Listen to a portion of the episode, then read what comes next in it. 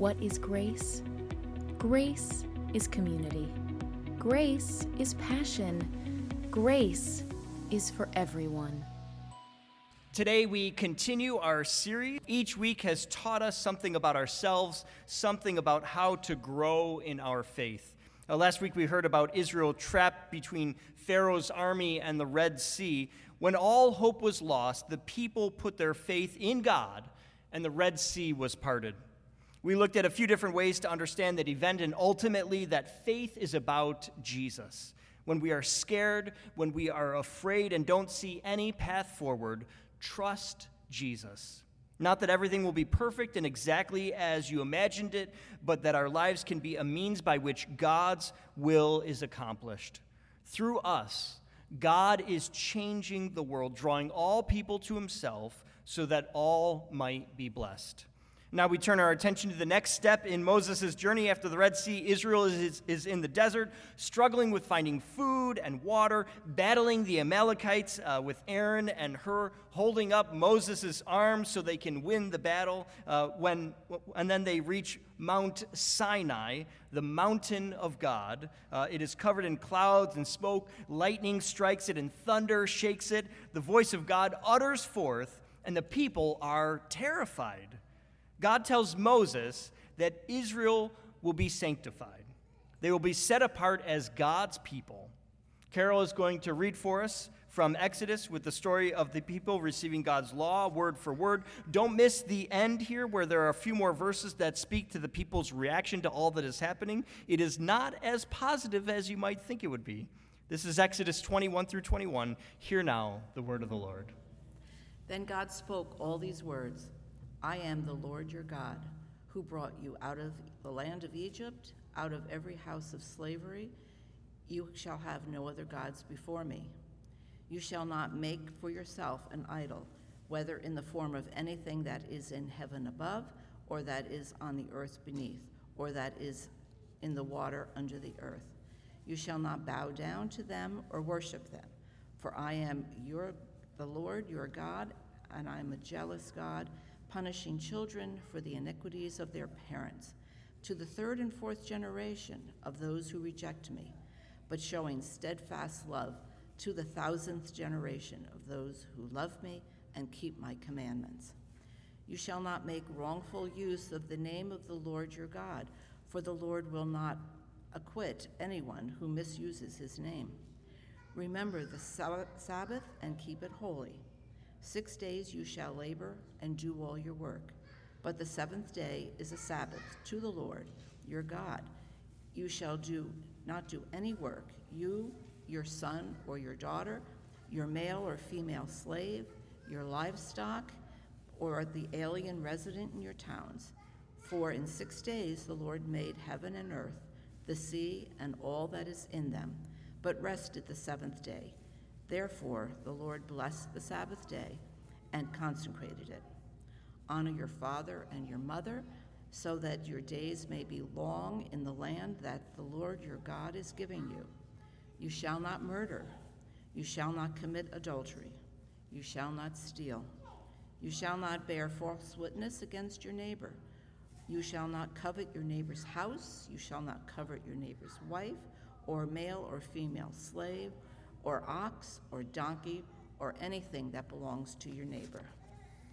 When all the people witnessed the thunder and lightning, the sound of the trumpet, and the mountain smoking, they were afraid and trembled and stood at a distance and said to Moses, You speak to us, and we will listen, but do not let God speak to us, or we will die. Moses said to the people, Do not be afraid, for God has come only to test you and to put the fear. Moses drew near to the dark, thick darkness where God was. And from Matthew 22, 37 through 40, Jesus said to him, You shall love the Lord your God with all your heart and with all your soul and with all your mind. This is the greatest and first commandment, and a second is like it. You shall love your neighbor as yourself. On these two commandments hang all the law and the prophets. This is the word of the Lord for the people of God. Thanks be to God. Let us pray. Lord, make us an inclusive community passionately following Jesus Christ. Change our hearts this day that we might faithfully serve Jesus and find life in its fullness along the way. May the words of my mouth and the meditations of our hearts be pleasing to you, O Lord, our rock and our redeemer. Amen. I've heard plenty of complaints in my time about laws here in the United States. My brother tells me that his business suffers because he has to get permits from the township for every little bit of construction that he has to do. Uh, I met someone the other day who complained bitterly about the taxes that they have to pay. When I get a parking ticket, I know I'm quick to say that there's a problem that is uh, that there's no parking anywhere to be found. That's the only reason that I got the ticket. Some laws can feel pretty random too. Uh, maybe you've seen those lists of dumbest state laws. Uh, here are a few laws I bet we could all complain about. Uh, in Connecticut, it is illegal to dispose of used razor blades. In Utah, it is illegal to not drink milk. And in South Dakota, horses are not allowed into the Fountain Inn unless they are wearing pants. How about that? But I guess some laws can be all right. In Massachusetts, if you go to a funeral, mourners may eat no more than three sandwiches. That sounds like a pretty good rule to me. And I love this one. Uh, the Kansas Gaming Board says it is illegal to use mules to hunt ducks. Also, a good rule. Uh, when we turn to the Bible, many people will find in it a list of rules, right? Some good, but also some bad. Plenty of parts of the Bible will tell you things that seem outright ridiculous. A few years back, a man named A.J. Jacobs wrote a book about his year of living biblically. He tried his best to understand the laws of the Bible and apply them not so much literally, but by following the original intent of the rule. You may not know this law in the Bible, but you're not allowed to mix fibers. He wasn't quite sure what the intent was there, but he hired a man, anyways, to test his clothes to make sure he wasn't mixing any fibers that he shouldn't. He started writing down how he was constantly violating biblical law by all the things he coveted. He came across a 70 year old man who told him, who confessed that he was an adulterer. So AJ took some pebbles out of his pocket and started throwing them at the man to follow through on the commandment to stone adulterers it did not end well. He tried to figure out how, he, how much he should tithe, how much money he needed to give to the church. And when he went to a priest, the priest acknowledged there is no prescribed amount. The only determination he made was that giving should feel like a sacrifice. AJ also confessed that even though the Bible says you must murder those who practice magic, he simply would not be following through on that law good laws and bad. Even in the Bible, we find laws that make no sense. But what about the Ten Commandments? Are they good laws or are they bad? The Ten Commandments are actually very different from most laws of its time. Most laws were a list of punishments for a range of offenses. If you do this, then you pay a fine or you lose a finger, for example. Uh, instead, Moses receives from God what are known as apodictic laws. These are laws that are logically certain. Two plus two equals four. It is beyond dispute. We know that murder is bad, that lying hurts people, and that if you don't take a Sabbath rest, you are going to burn out. What really worried Israel was not whether the rules of the Ten Commandments were good or bad. What worried them was that they might die just from hearing them. Remember how the mountain was smoking and burning?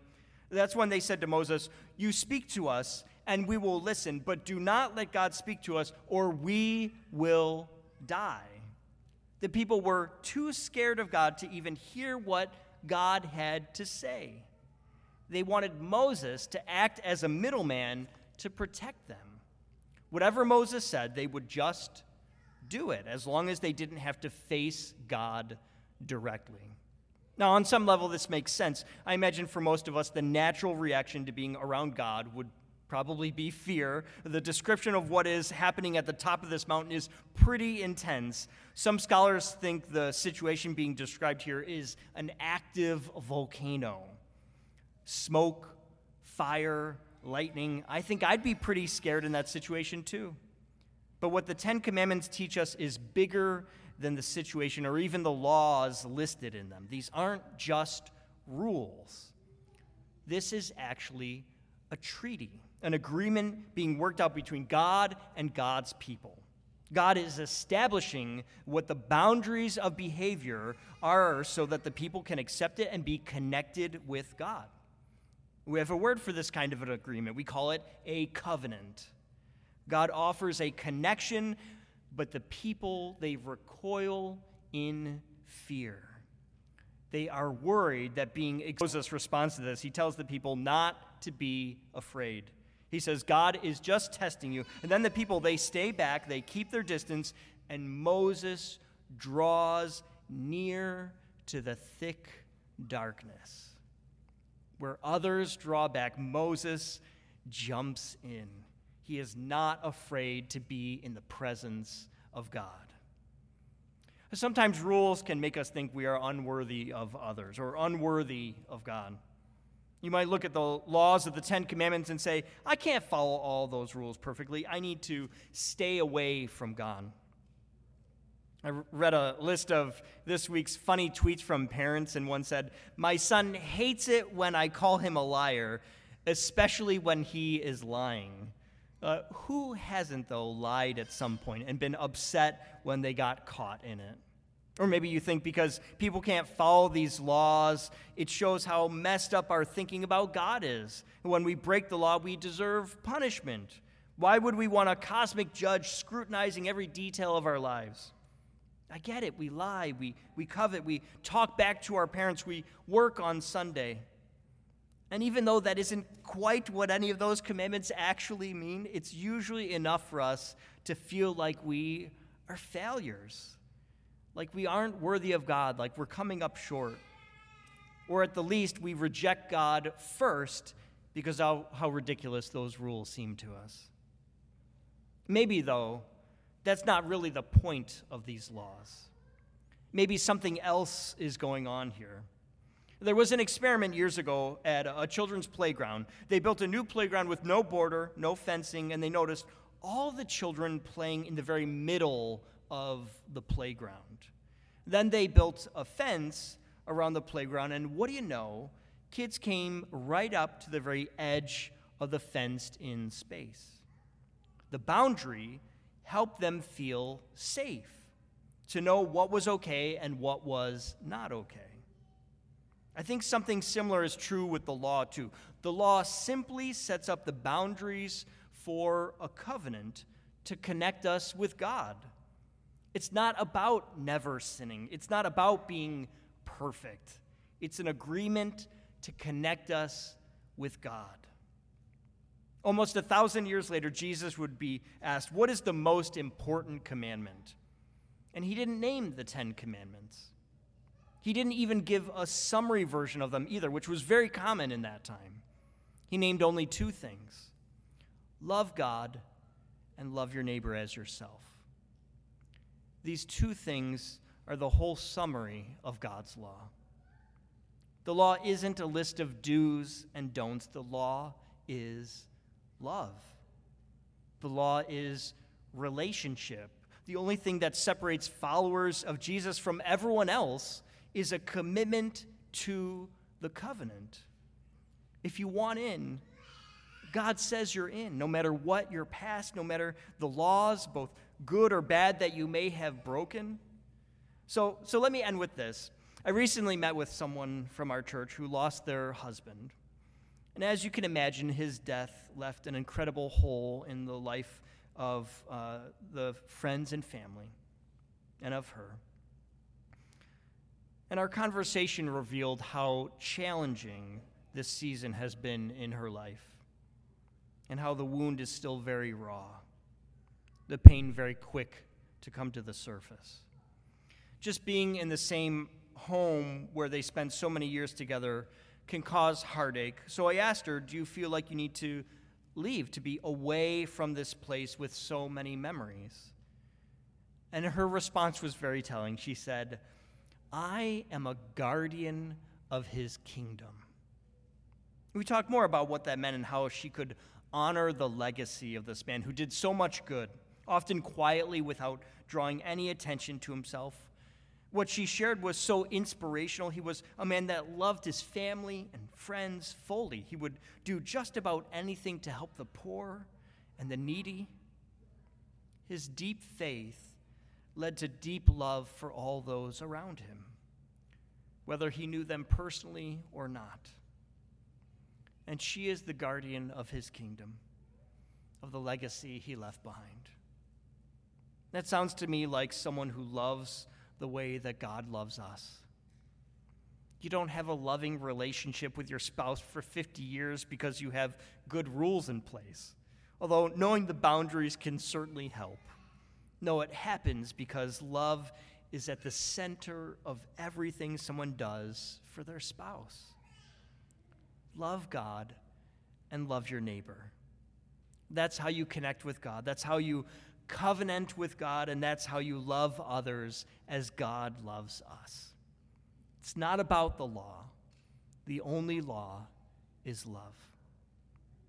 I want to invite you to live like Moses did, not fearfully of the law of entering God's presence, but walking straight into that thick darkness on that mountain.